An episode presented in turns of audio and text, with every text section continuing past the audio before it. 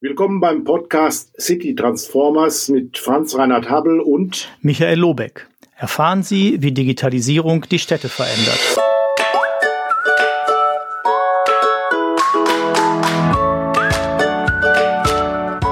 Ja, heute geht es um das Thema Akteure in der Digitalisierung. Es äh, begrüßen Sie ganz herzlich Franz Reinhard Habel und Michael Lobeck.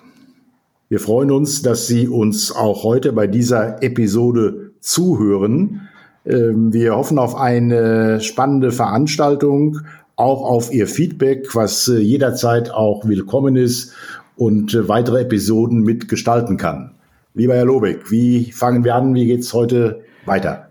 Ja, wir wollen ja über Akteure in der Digitalisierung sprechen und da ähm, haben wir mal ja gedacht, dass wir was weiß ich, gucken, wer, wen gibt's denn da? Verwaltung, Politik, Zivilgesellschaft, Unternehmen. Aber am Anfang würde ich eigentlich nochmal fragen, gibt's vielleicht irgendwas Aktuelles, Herr Habel, was Ihnen über den Weg gelaufen ist?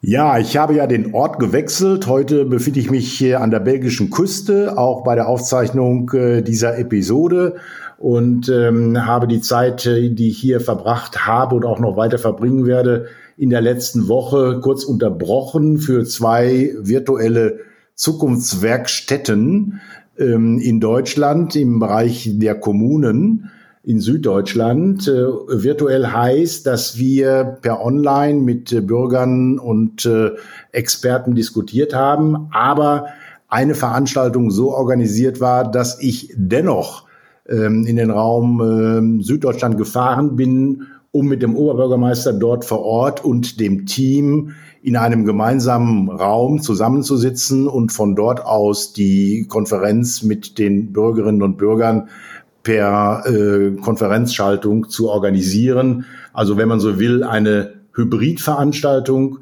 und eine virtuelle Veranstaltung hier ähm, von äh, meinem Ort in Belgien aus. Äh, wenn man die erste Veranstaltung sich vergegenwärtigt, die, die äh, war am Samstag von 10 bis um 11 Uhr. Wir haben also mit äh, Bürgerinnen und Bürgern 60 Minuten äh, diskutiert und äh, das eine oder andere besprochen. Da werden wir gleich sicherlich noch darauf zu äh, sprechen kommen. Und die andere Hybridveranstaltung war am Montag von 19 Uhr bis 20 Uhr, also jeweils auch Randzeiten, die nicht zur klassischen Verwaltungszeit gehören. Ähm, das war auch ein Experiment. Gleichwohl wurde beides angenommen und es hat mich erfreut, dass sowohl am Samstagmorgen als auch an einem äh, Wochentag äh, doch in den Abendstunden äh, Menschen bereit sind, sich mit diesen Themen der Digitalisierung und ihren eigenen Vorstellungen und Wünschen auseinanderzusetzen.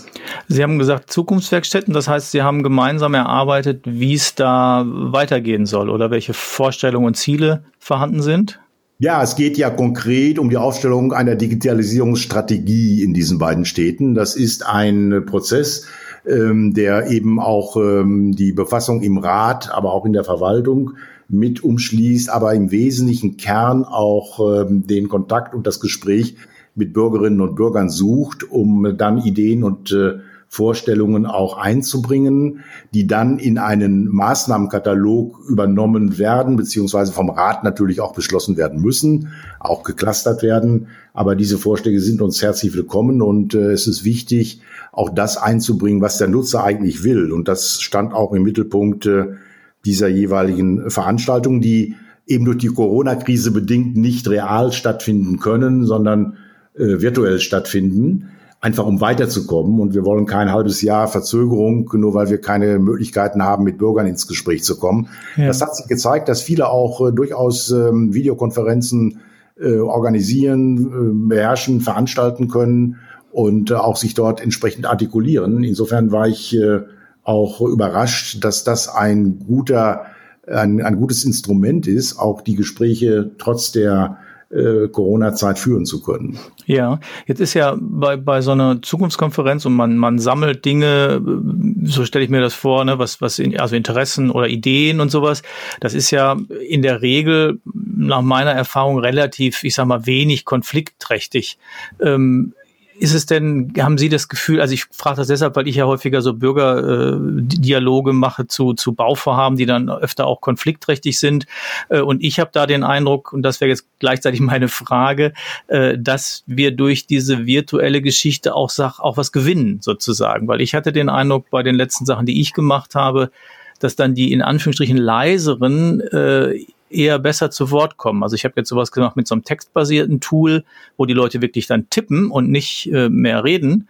Ähm, und da hatte ich das Gefühl, die Diskussion wird breiter. Ich weiß das nicht, wie, wie das kann ich bestätigen. Die Veranstaltungen, die ich auf diese Art und Weise gemacht habe, das sind nur eine ganze Reihe auch an virtuellen Konferenzen, sind wesentlich wertschätzender.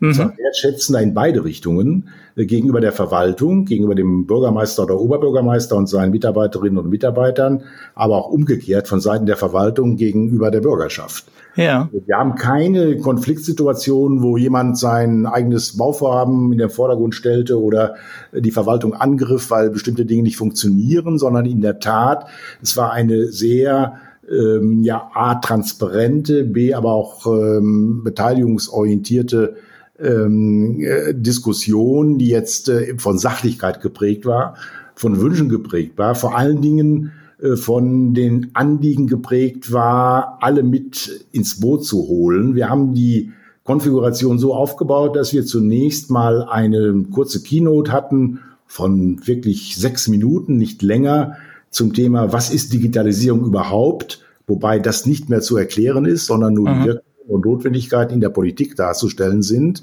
haben dann ähm, in einer Stadt hatten wir eine ähm, auch ähm, Bürgerumfrage schon äh, gemacht per Online oder auch nicht oder, sondern und ähm, auch ähm, durch eine entsprechende Information in der Zeitung Texte einzureichen. Die wurde dargestellt und wurde dann weiter diskutiert, so dass wir schon auf ein bestehendes, äh, auf bestehende Äußerungen von Bürgerinnen und Bürgern zugreifen konnten, was auch wertschätzend von ihnen gesehen wurde, dass wir diese Dinge transparent machten und das jetzt nochmal gemeinschaftlich diskutieren wollten. Also, um es kurz zu machen, ich glaube, die Wertschätzung in den Gesprächen wird höher, wenn man äh, sich auch hier so organisiert. Einer redet, die anderen hören zu. Es gibt Wortmeldungsmöglichkeiten. Keiner redet durcheinander. Ähm, es sind nicht diejenigen, die immer sich in den Vordergrund drängen. Man kann das auch als Moderator wunderbar steuern und jedem die Möglichkeit einräumen, auch ähm, Dinge zu besprechen. Ja, es ist ja vielleicht was, was wir schon mal, äh, ich sag mal, anderen auch auf Dauer vielleicht mitnehmen können, ähm, auch in die von uns allen immer noch erhoffte Nach-Corona-Zeit oder zumindest sich verändernde Zeit äh, im Umgang mit der Pandemie, dass wir da ja auch mal gucken, wie kriegen wir das auch noch mal stärker in dann vielleicht wieder äh, Offline-Veranstaltungen oder dann auch in Hybriden oder in anderen Reihen. Ne? Das, weil das finde ich hat tatsächlich erstmal einen positiven Effekt, dass man, also jetzt jenseits der Frage, dass auch die Leute, ich sag mal, die gerne reden, oft ja auch durchaus konstruktive Dinge beitragen oder auch wenn sie destruktive Dinge beitragen, man daraus was Konstruktives machen kann.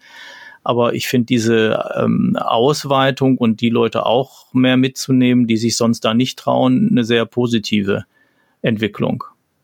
Ja, ich kann das äh, in der Tat äh, bestätigen. Wir haben auch dann nach dieser kurzen Keynote von sechs Minuten eine Mentimeter-Umfrage gemacht also auch nochmal konkret gefragt, was sind für Sie die wichtigsten notwendigen Maßnahmen der Digitalisierung? Welche Instrumente sollte die Verwaltung stärker digital auch nutzen?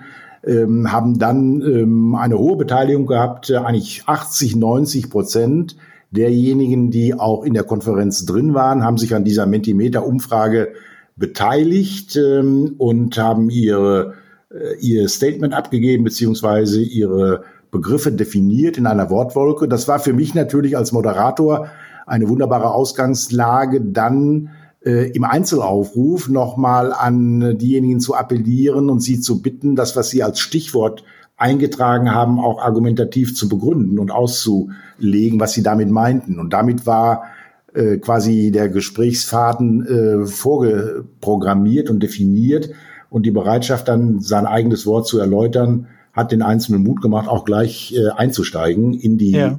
Äh, Debatte, in den Dialog, ohne jetzt da erst den Eisbrecher suchen zu müssen. Das fand ich sehr gut auch als Einstieg. Und dann haben wir da eben fast alle Begriffe, die genannt wurden, und es waren nicht wenige, detailliert auch besprochen. Ja, ja, das ist doch, das finde ich eine gute Geschichte. Man kommt leicht sozusagen ins Gespräch. Man und gleichzeitig, ich finde jetzt, ne, wie Sie es auch schildern, man, man, fragt jetzt nicht sieben vorgegebene Kategorien ab, sondern man lässt die Leute auch einfach mal das schreiben, was sie äh, relevant finden und dann kann man da gut mit weiterarbeiten. Ja. Und was sie gut fanden, war eben, dass der Bürgermeister bzw. Oberbürgermeister mit an Bord war mhm. und auch gleichzeitig Dinge dann ähm, äh, eben erläuterte oder Fragen, die gestellt wurden, äh, in der Konferenz auch gleich beantworten konnte oder auch seine Einschätzung entsprechend ähm, äh, formulierte.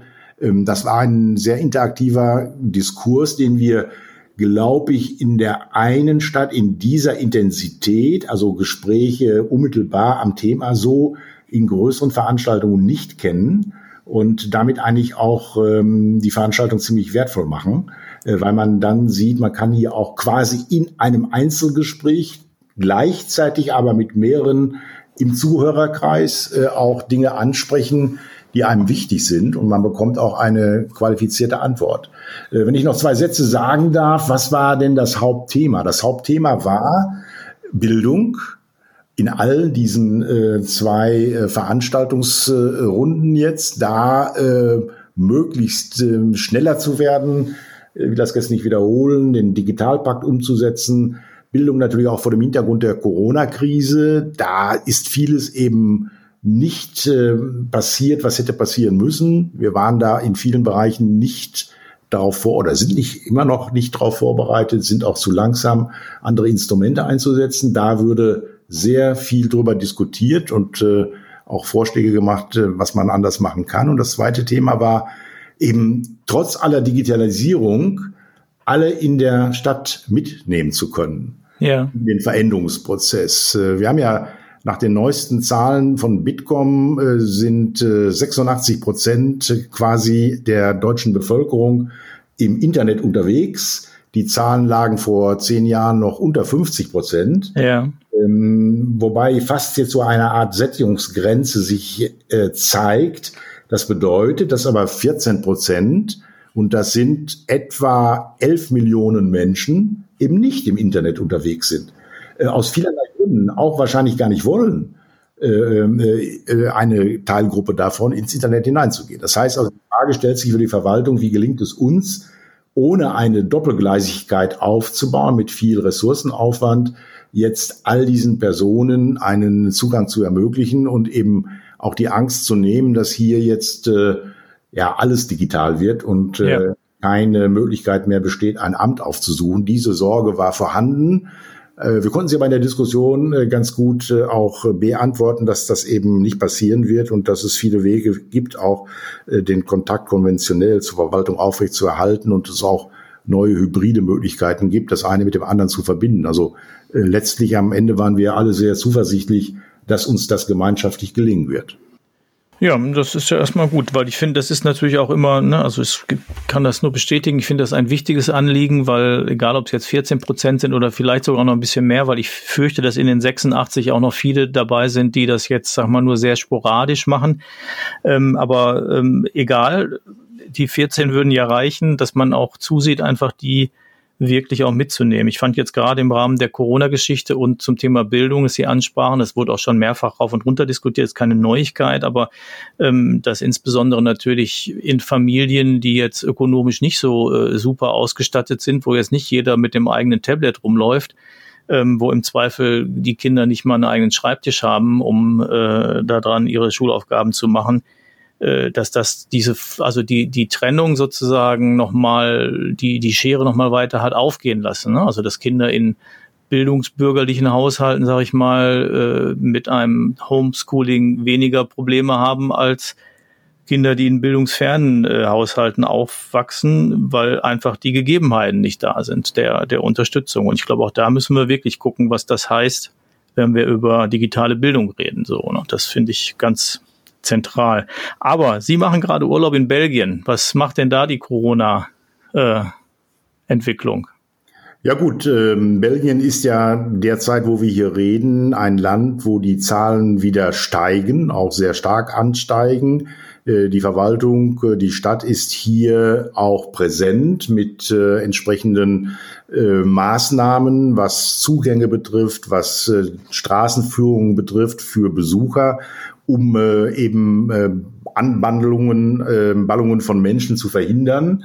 In Restaurants gibt es ähm, etwas, was ich äh, hier zum ersten Mal auch äh, selbst erlebt habe, die Möglichkeit, jetzt nicht nur den Zettel auszufüllen mit seiner Adresse, sondern über einen QR-Code, der auf dem Tisch klebt, sich eine Webseite äh, aufzurufen, die einem es ermöglicht, dann Name und Telefonnummer äh, und den äh, Tisch, die Tischnummer und die Uhrzeit relativ schnell einzugeben und damit ist der Gastwirt dann ähm, in der Lage, auch die Identifizierung, wenn sie denn notwendig wäre, auch vornehmen zu können. Also ein oh ja. sehr vereinfachtes Verfahren, was ich hier in Deutschland bisher äh, nicht so äh, kannte. Ja. Ähm, ich habe dann diese Information auch getwittert, einfach ja. mit einem entsprechenden Bild. Und das Interessante war, dass ich äh, paar Stunden später Hinweise bekam, dass es sehr wohl in Deutschland solche Applikationen gibt. Ja. Unter anderem äh, von der AKDB gemeinsam mit der bayerischen Staatsregierung und dem Gaststättenverband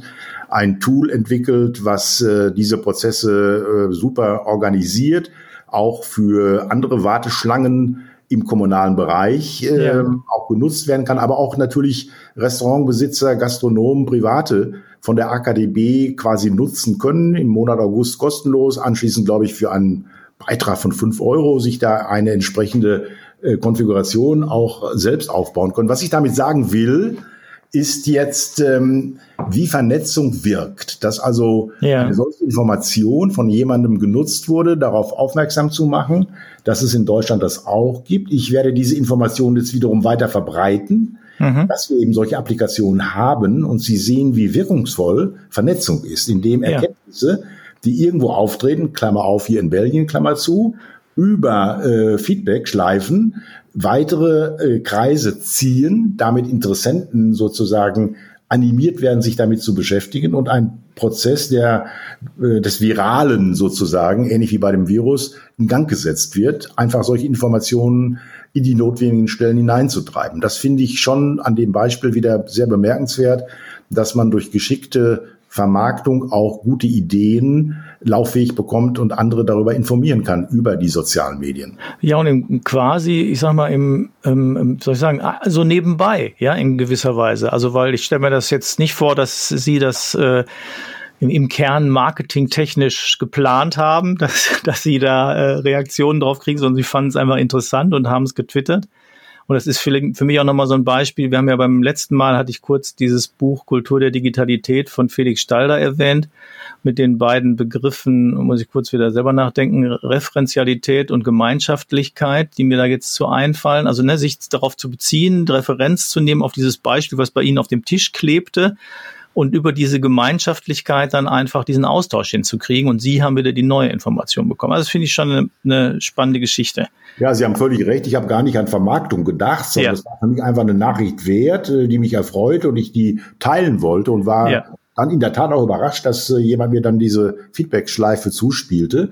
Und das für mich natürlich ein Signal war, dann wiederum zu sagen, ich, okay, ähm, warum soll das nur in Belgien interessant sein? Warum soll eine solche gute Botschaft und das heißt auch, Deutschland kann mehr, als wir wissen in vielen Bereichen. Ja. Äh, äh mhm. Diese, diese ähm, Dinge, die gut sind, auch ähm, zu, äh, zu verbreiten. Also ähm, tue Gutes und rede drüber. Äh, wir hatten ja in einer der letzten Episoden auch schon mal über Vermarktung in der Tat gesprochen, dass wir da einen riesen äh, Nachholbedarf haben und uns einfach da wesentlich ähm, ähm, konzentrierter aufstellen müssen, solche guten Botschaften eben nicht nur einmal auch zu twittern oder ähm, in Artikeln ähm, zu beschreiben, sondern immer wieder äh, über äh, Gespräche, über Restaurantbesuch in dem Fall auch Leute ähm, zu informieren, was alles möglich ist und äh, wie man die Dinge vereinfachen kann dann auch. Ja, ich da sind wir jetzt in gewisser Weise ja auch über das Aktuelle schon ein bisschen ins Thema gerutscht sozusagen. Also welche Akteure in der Digitalisierung auch, auch verschiedene Rollen übernehmen. Hier würde ich jetzt sagen, waren Sie einfach Vertreter der Zivilgesellschaft und haben äh, ohne, ohne großen Akt einfach äh, dazu beigetragen, da Informationen zu verteilen. Da fällt mir nochmal auch eine Bemerkung von Ihnen aus. Ich weiß jetzt nicht aus welcher Episode, ich glaube in der zweiten war das, hatten Sie erzählt, dass Sie in einer Kommunalakademie waren und da jetzt über recht alte Technik gestolpert sind. Nur die neugierige Nachfrage kurz, haben Sie dem nochmal was zurückgeschrieben oder hat das die Zeit nicht zugelassen? Nein, ich habe ihn noch nicht zurückgeschrieben, weil ich meinen Urlaub auch nicht jetzt total überstrapazieren wollte und will. Gleichwohl äh, liegt das bei mir hier auf der Arbeitsliste. Ich werde das auch noch machen. Und äh, vielen Dank auch für den Hinweis. Und wir sollten in der Tat auch bei einer der nächsten Episoden nochmal darauf zurückkommen. Es wird sicherlich eine Reaktion geben und die wir dann auch nochmal diskutieren können. Äh, der Einwand ist völlig zu Recht äh, gerade gemacht worden. Ja, gut, wunderbar. Aber das wäre genau meine Frage jetzt so, wenn wir, wenn wir gucken, Akteure in der Digitalisierung, also ich habe jetzt erstmal, ne, haben wir ja vorher kurz abgestimmt, das ist so eine grobe Struktur, dass man sagt, okay, es gibt in der Kommune, Kommune gibt es die Kommunalverwaltung, es gibt die Kommunalpolitik, es gibt die Zivilgesellschaft. Jetzt kann man noch lang und breit theoretisch darüber streiten, ob man zum Beispiel die Wirtschaft, Unternehmen noch extra sieht oder ob man sagt, ja, das ist auch eine zivilgesellschaftliche Betätigung. Das wollen wir jetzt ja gar nicht machen, aber das sind sozusagen so, so Akteure, die wir sehen oder Akteursgruppen. Müssen wir jetzt nicht äh, sozusagen akademisch drüber streiten, wo was eine anfängt und andere aufhört.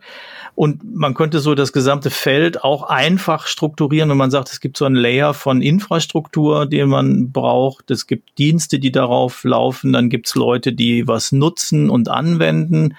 Ähm, und dann hat das Ganze auch irgendeinen Impact. Und das, wenn wir die beiden Dinge verschneiden, dann finde ich die interessante Frage, also jetzt so ein bisschen ausgelöst war mein Gedanke davon, dass ich vor kurzem von zwei ganz unabhängig voneinander, zwei kommunalen Vertretern die Aussage gehört habe, also die beide nicht im Verdacht stehen, jetzt besonders, ich sag mal, konzernorientiert zu sein.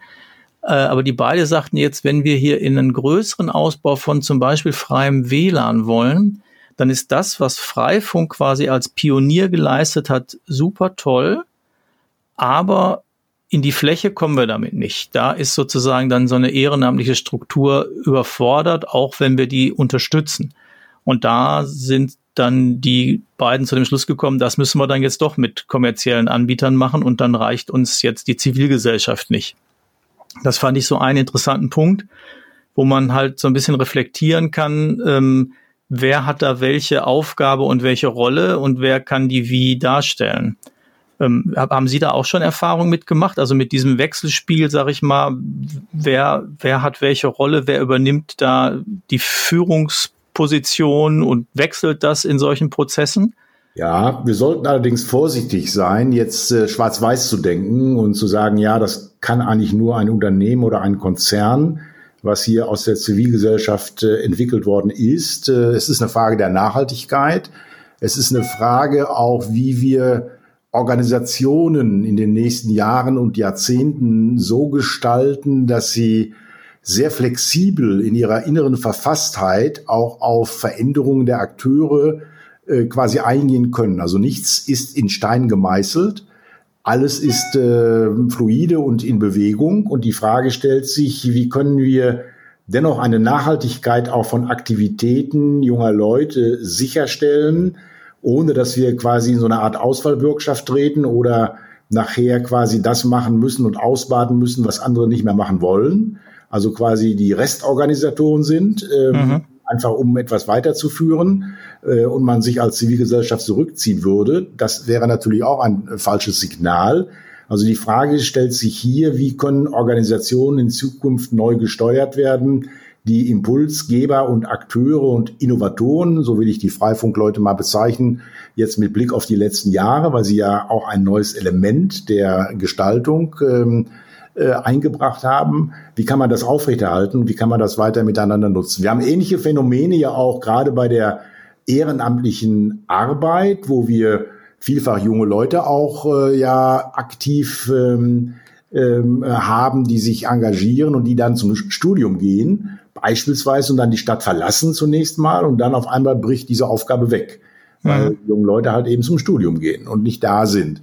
Ähm, wichtig ist, dass Städte solche Veränderungen frühzeitig antizipieren, also sich einen Plan machen, wenn sie sehen, dass hier eine Gruppe aktiver ein bestimmtes Thema wunderbar angeht, auch quasi fast schon im Auftrag der Verwaltung die Arbeit macht, dass sie sich Gedanken macht, sehr frühzeitig, was passiert, wenn sich das Personalkapazitätsproblem anders darstellt, weil die Leute weg sind, aus ja. den gesagten Gründen. Äh, jetzt nicht dann morgens früh aufzustehen und sagen, oh, jetzt sind die Leute weg, was mag ich nun, sondern einfach auch in Alternativen zu denken, ähm, Strukturen zu finden, wo auch äh, über andere Vereine vielleicht so eine Aufgabe äh, für einen bestimmten Zeitraum in der Form einer Patenschaft oder wie auch immer weitergeführt werden kann. Aber Sie sprechen ein wichtiges Thema an, gerade bei der Digitalisierung eben ähm, mit verschiedensten Akteuren auch zu arbeiten.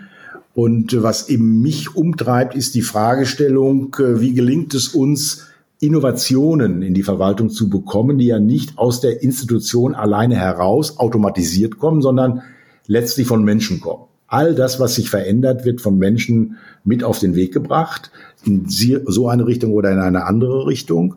Und äh, dieses Akteursfeld auch als Aktivitätsfeld zu erkennen und ähm, sich da eine gesunde Mischung ähm, zu erarbeiten, wie gestaltet werden kann in einer Stadt mit den verschiedenen Akteuren auf einer Akteursplattform äh, mit Unterstützung äh, unterschiedlichster Arten und Weisen das finde ich eine sehr spannende Aufgabe, um Zukunft in einer Stadt, in einer Region auch zu gestalten. Ja, ich bin ganz bei Ihnen bei dem Punkt, ne, dass wir da jetzt nicht so ein Schwarz-Weiß-Bild aufmachen, das dürfen nur die einen und das äh, können nur die anderen. Ich finde ja eigentlich ganz, das ist ja was, äh, also will es jetzt nicht übertreiben mit positiven Aspekten der Corona-Krise, aber das ist ja was, was ich sehr positiv finde, ist, dass plötzlich an vielen Orten einfach mal Dinge ausprobiert werden. Und das, äh, also jetzt auch genau mit der Schnittstelle, nicht nur, aber auch mit der Schnittstelle der Digitalisierung, einfach Sachen äh, zu machen und auszuprobieren. Und es ist dann auch nicht schlimm, wenn, ich sag mal, von fünf ausprobierten Sachen nachher nur zwei überbleiben. Das ist nicht problematisch. Und auch da in diesem Akteurspektrum ähm, nochmal zu gucken, kriegt man so ein bisschen so eine, ähm, wir haben da schon mal drüber gesprochen, aber kriegt man so eine eine Offenheit fürs Neue, das ist ja auch das, was Sie ansprachen, auch in sowas wie Verwaltung, die ja erstmal auch eine Aufgabe hat, nicht nur ständig was zu wechseln, sondern auch was Bewahrendes und äh, sozusagen eine gewisse Stabilität äh, zu übernehmen. Aber kriegt man so eine Schnittstelle da rein, eine, weiß ich nicht, Systemtheoretiker will wahrscheinlich sagen, eine lose Kopplung zu eben so anderen ähm, Gruppen, die einfach ein bisschen unbeschwerter oder vielleicht auch in weniger rechtliche Rahmenbedingungen eingehaust, einfach mal Dinge machen können und ausprobieren können. Und da würde ich schon sagen, das wäre dann genau, das ist eigentlich eine Aufgabe, die müsste Verwaltung, Verwaltungsspitze wahrscheinlich im Kern aktiv übernehmen und sagen, ja, wir wollen eine solche Schnittstelle aufbauen, wir wollen da hören und wollen uns sozusagen weiterentwickeln. Jetzt gar nicht im Sinne eines ganz kontrollierten Change-Prozesses von A nach B, sondern eher im Sinne des Aufbauens einer, einer Offenheit in die Gesellschaft, sage ich mal ganz allgemein, um mitzukriegen, was passiert denn da, was können wir mitmachen, wo würden wir sagen, oh nee, das machen wir jetzt erstmal, sind wir nicht der Vorreiter, das gucken wir uns erstmal an. Ähm, aber da einfach so eine Offenheit zu entwickeln, das glaube ich könnte tatsächlich ein Aufgabenpaket sein, was ein direkte, was von der Spitze einer Verwaltung und auch natürlich, das funktioniert dann nur, wenn es halt ein bisschen gekoppelt ist, auch in der lokalen Politikspitze ähm, getragen wird, zu sagen, ja, wir wollen hier eigentlich eine lernende Organisation sein und werden und auf der Höhe der Zeit bleiben. Kennen Sie Beispiele, wo Sie sagen, da ähm, ja. klappt sowas schon ein bisschen? Es gibt ja Ansätze, was wir brauchen, um das nochmal deutlich zu machen, sind äh, Räume der Ermöglichung, Räume der Veränderung, wo Neues äh, entstehen kann. Gleichwohl brauchen wir hochgradige Spezialisten in der Verwaltung, Experten, die ein Thema auch äh, sachlich rechtssicher bearbeiten können und solche Prozesse nach vorne treiben. Also diese Personen werden auch weiter benötigt und werden ihre Qualifikation auch noch ausbauen müssen. Aber ich will zurückkommen auf diese Räume der Ermöglichung. Da fangen die ersten Städte an, ja solche Plattformen zu schaffen, beispielsweise Labore, mhm. Innovationslabore, Stadtlabore. Ich nenne die Stadt Soest. Ich nenne äh, die Stadt Haßfurt, die ein solches Labor aufbaut. Ich nenne vor allen Dingen die Stadt Ulm, die mit dem Schwörhaus äh, ja sehr aktiv auch äh, Menschen ähm, aller Provenienz beteiligt an der Stadtpolitik insgesamt ähm, und dort ähm, sehr gute Arbeit leistet. All das sind erste Ansätze, wo mit neuen Kommunikationsformaten in neuer Kommunikationsform. Ich habe mir das Haus in Ulm angesehen. Ähm, das Ambiente ist beeindruckend kommunikativ. Das hat mit Verwaltung überhaupt nichts zu tun, sondern es hat eher was mit Lobby zu tun, mit Empfangsraum, mit äh, ja, Begegnungsstätte, mit ähm, Kaffeeatmosphäre, äh, mit äh, schneller Kommunikation, mit zielgerichteter Ansprache, mit äh, Abbau von Hürden, was Zugänge betrifft und so weiter. Also auch ein sehr interessantes architektonisches Konzept sich hier widerspiegelt und man deutlich erkennt, dass Räume auch äh, prägen, auch ähm, Eindrücke vermitteln und damit entweder Offenheit äh, oder auch Geschlossenheit äh, durchaus äh, als Signal aussenden. Und ähm, da glaube ich, sind die Städte jetzt in einer guten Lage, auch unter dem Aspekt CDOs, da sind wir bei einer weiteren Aktionsschiene, äh, Chef Digital Officers einzustellen, die quasi auch diese Kommunikationsprozesse äh, mit Stadtlaboren etc. und so weiter äh, auch nach vorn bringen.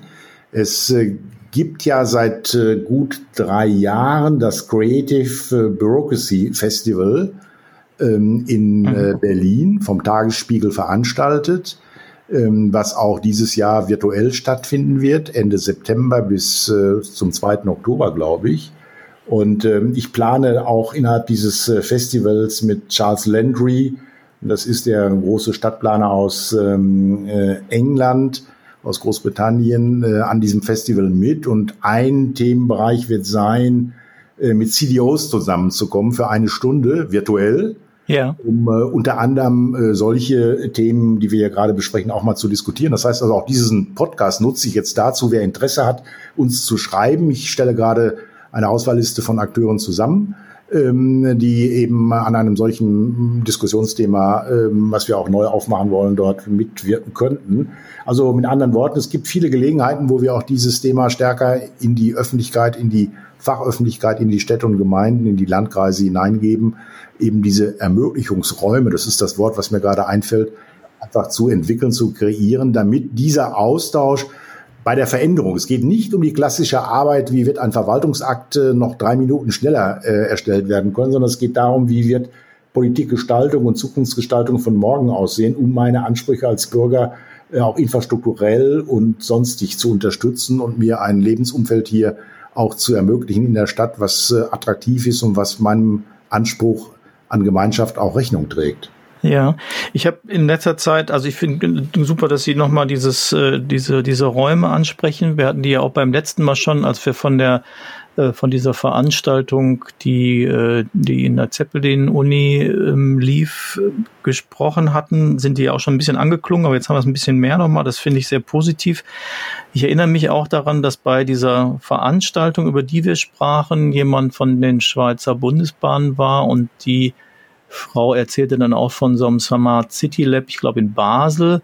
Ähm, und das bringt mich jetzt so ein bisschen nochmal zu den Akteuren auf der Unternehmensseite, weil seitdem es diese Coworking, ich sag mal, ähm, Idee gibt, das ist ja jetzt schon durchaus ein paar Jahre so, ähm, hatte ich das Gefühl, das wird im Kern getragen von, ja, ich sag mal, erstmal in irgendeiner Form Aktivisten, die das dann durchaus professionalisieren und äh, daraus dann ein Unternehmen machen. Ähm, und mich hat oft gewundert, dass in Kommunen jetzt ähm, Unternehmen oder Organisationen nicht mal in ihren Beständen gucken, ob sie nicht irgendwelche Räume haben, die man auch für solche Dinge öffnen kann, um genau so eine Schnittstelle herzustellen. Also so ähnlich wie ich es gerade dachte, gedacht habe, für die Verwaltung zu sagen, ähm, in irgendeiner Form offen zu werden, das wäre ja auch so eine Möglichkeit. Ne? Wenn ich mir vorstelle jetzt, ich denke an das äh, im Moment an das Bonner Stadthaus, was jetzt keine architektonische Schönheit ist, aber ob da nicht einfach unten auch ein Coworking Space drin sein könnte, äh, der explizit äh, auch so den Wunsch hat, zu gucken, Leute anzuziehen, die an, an Verwaltung irgendwie andocken, also die Lösungen mitproduzieren, die Ideen einbringen, wo man sich austauscht und sowas. Und auch für Unternehmen. Also jetzt, ich dachte jetzt eigentlich in Richtung Unternehmen über diese Schweizer Bundesbahn, ähm, die machen das natürlich sehr, dann immer gleich in Anführungsstrichen sehr zielgerichtet. Da geht es natürlich, weil das ist deren äh, deren sozusagen DNA. Da geht es um, um Umsatz, da geht es um Gewinn, äh, um eine Profitorientierung, was völlig gut ist. Und dann frage ich mich, wie kriegt man diese Schnittstellen hin? So, ne, das ist auch ein Punkt bei diesem Freifunk, den, den wir am Anfang hatten, äh, dass ich das Gefühl habe, die Akteure kommen manchmal noch nicht so richtig zusammen. Also die, die das professionell betreiben, haben so eine Berührungspunkt, Berührungs, ähm, wie soll ich sagen, Zurückhaltung gegenüber, ich sag mal, einer Szene und die Szene hat auch eine große Zurückhaltung gegenüber denen, die es professionell betreiben. Und das fände ich nochmal eine spannende Frage, wie man da die Begegnung besser hinkriegen kann. Da ist vielleicht so ein Raum genau wie in Ulm eine gute Möglichkeit, einfach auch mal miteinander ins Gespräch zu kommen. Ja, es gibt ja in der Tat auch ähm, Ansätze, so etwas äh, aufzubauen. Ich äh, arbeite ähm, in einer Gruppe mit Stadtplanern und Architekten und Investoren zusammen, die das Modell eines Work Community Center aufbaut, also eine Weiterentwicklung eines Coworking Spaces, mhm. wo alle Fazilitäten eines Coworking Spaces, also Raumnutzung auf Zeit, ähm, ausgestattete Büros ähm, mit drin enthalten ist, aber zusätzliche Elemente wie Learning Center, wie die Möglichkeit auch ähm, Veranstaltungen durch Vereine dort äh, durchzuführen, indem äh, Behörden, sei es jetzt äh, im Bereich des Arbeitsmarktes äh, auf Zeit, also Art Pop-up-Stores für Behörden sich etablieren können, auch aufgrund von Besonderheiten in der Aufgabenwahrnehmung, Stichwort Corona-Krise. Also ein äh, sehr flexibles Center aufzubauen, was dann auch als Verortungspunkt in äh, Städten, in kleineren Orten auch ähm, all das mit abwickelt, was äh, früher eben durch Logistiker, durch die Post, durch den Laden, durch weitere Einrichtungen wie Banken, die ja nicht mehr in der Weise in der Fläche existieren, auch mit abgewickelt werden können. Also so eine Art Ort des Interesses auch aufzubauen und das gemeinsam mit Kommunen konzeptionell zu entwickeln. Wir haben einen solchen, äh, ein solches Projekt läuft gerade antragsmäßig zumindest für einen Wettbewerb in der Stadt Geisenheim ja. äh, in Hessen, wo wir dieses Work Community Center als Kernbereich vorgeschlagen haben beim Förderprojekt Kommune Innovativ des Bundesforschungsministeriums. Ähm, also es gibt eine Reihe von Ansätzen, wo genau das gemacht wird, weil wir brauchen, und das ist nochmal ganz deutlich, auch von mir zu formulieren, wenn wir was verbessern und modernisieren wollen, beide Seiten. Wir brauchen die Unternehmen, wir brauchen äh, die Zivilgesellschaft, eigentlich brauchen wir drei Seiten, wir brauchen die Politik und Schrägstrich Verwaltung. Nur in diesem Dreiklang, glaube ich, werden wir erfolgreich sein und da müssen wir auch zu neuen Kooperationsformen kommen. Das heißt also, Unternehmen sind für mich ein ganz zentraler Akteur auch ähm, für Modernisierung von Verwaltung, für neue Dienstleistungen, äh, auch für die Frage, ähm, wie gestalten wir unsere Infrastruktur, welche ähm, Potenziale in einer Region äh, müssen wir weiter profilieren, um dort Arbeitsplätze auch auf Zukunft sicherzustellen. Ähm, wir haben vielfältige Verbindungen und brauchen nicht nur den Dialog ähm, in Form von äh, Veranstaltungen, sondern von konkreter Projektarbeit. Und ich kann da nur für plädieren, gerade auch bei der Stadtentwicklung, die ja stark auch jetzt von der Digitalisierung auch ähm, quasi ähm, mit ähm, äh, getriggert wird, ähm, auch solche äh, Gespräche und Kontakte mit Unternehmen zu suchen, um sie einzubinden. Die Erfahrung, die ich gemacht habe, man kann daraus extrem viel mitnehmen, ja. extrem viel lernen. Ähm, und äh, deswegen sollten wir diese Ressource auch äh, für uns identifizieren und äh, dazu neuen Kollaborations- und Kooperationsformen auch zu kommen bei der Entwicklung der Städte. Ja, ich meine, ich finde ja auch einen Punkt, wenn wir jetzt sozusagen nochmal unsere, unsere äh, gedachte, relativ einfache Struktur nochmal gucken. Also wir haben Infrastruktur, da haben wir das Beispiel mit, mit ähm, Freifunk mal gebracht. Bei Diensten, da habe ich das Gefühl, das ist schon äh, was, was einerseits aus der Szene gibt es immer solche Möglichkeiten, wie man Dinge tun kann, aber natürlich gibt es ja ganz viel unternehmerische Dinge. Bei der Nutzung ist klar, das machen sowohl Unternehmen wie Zivilgesellschaft.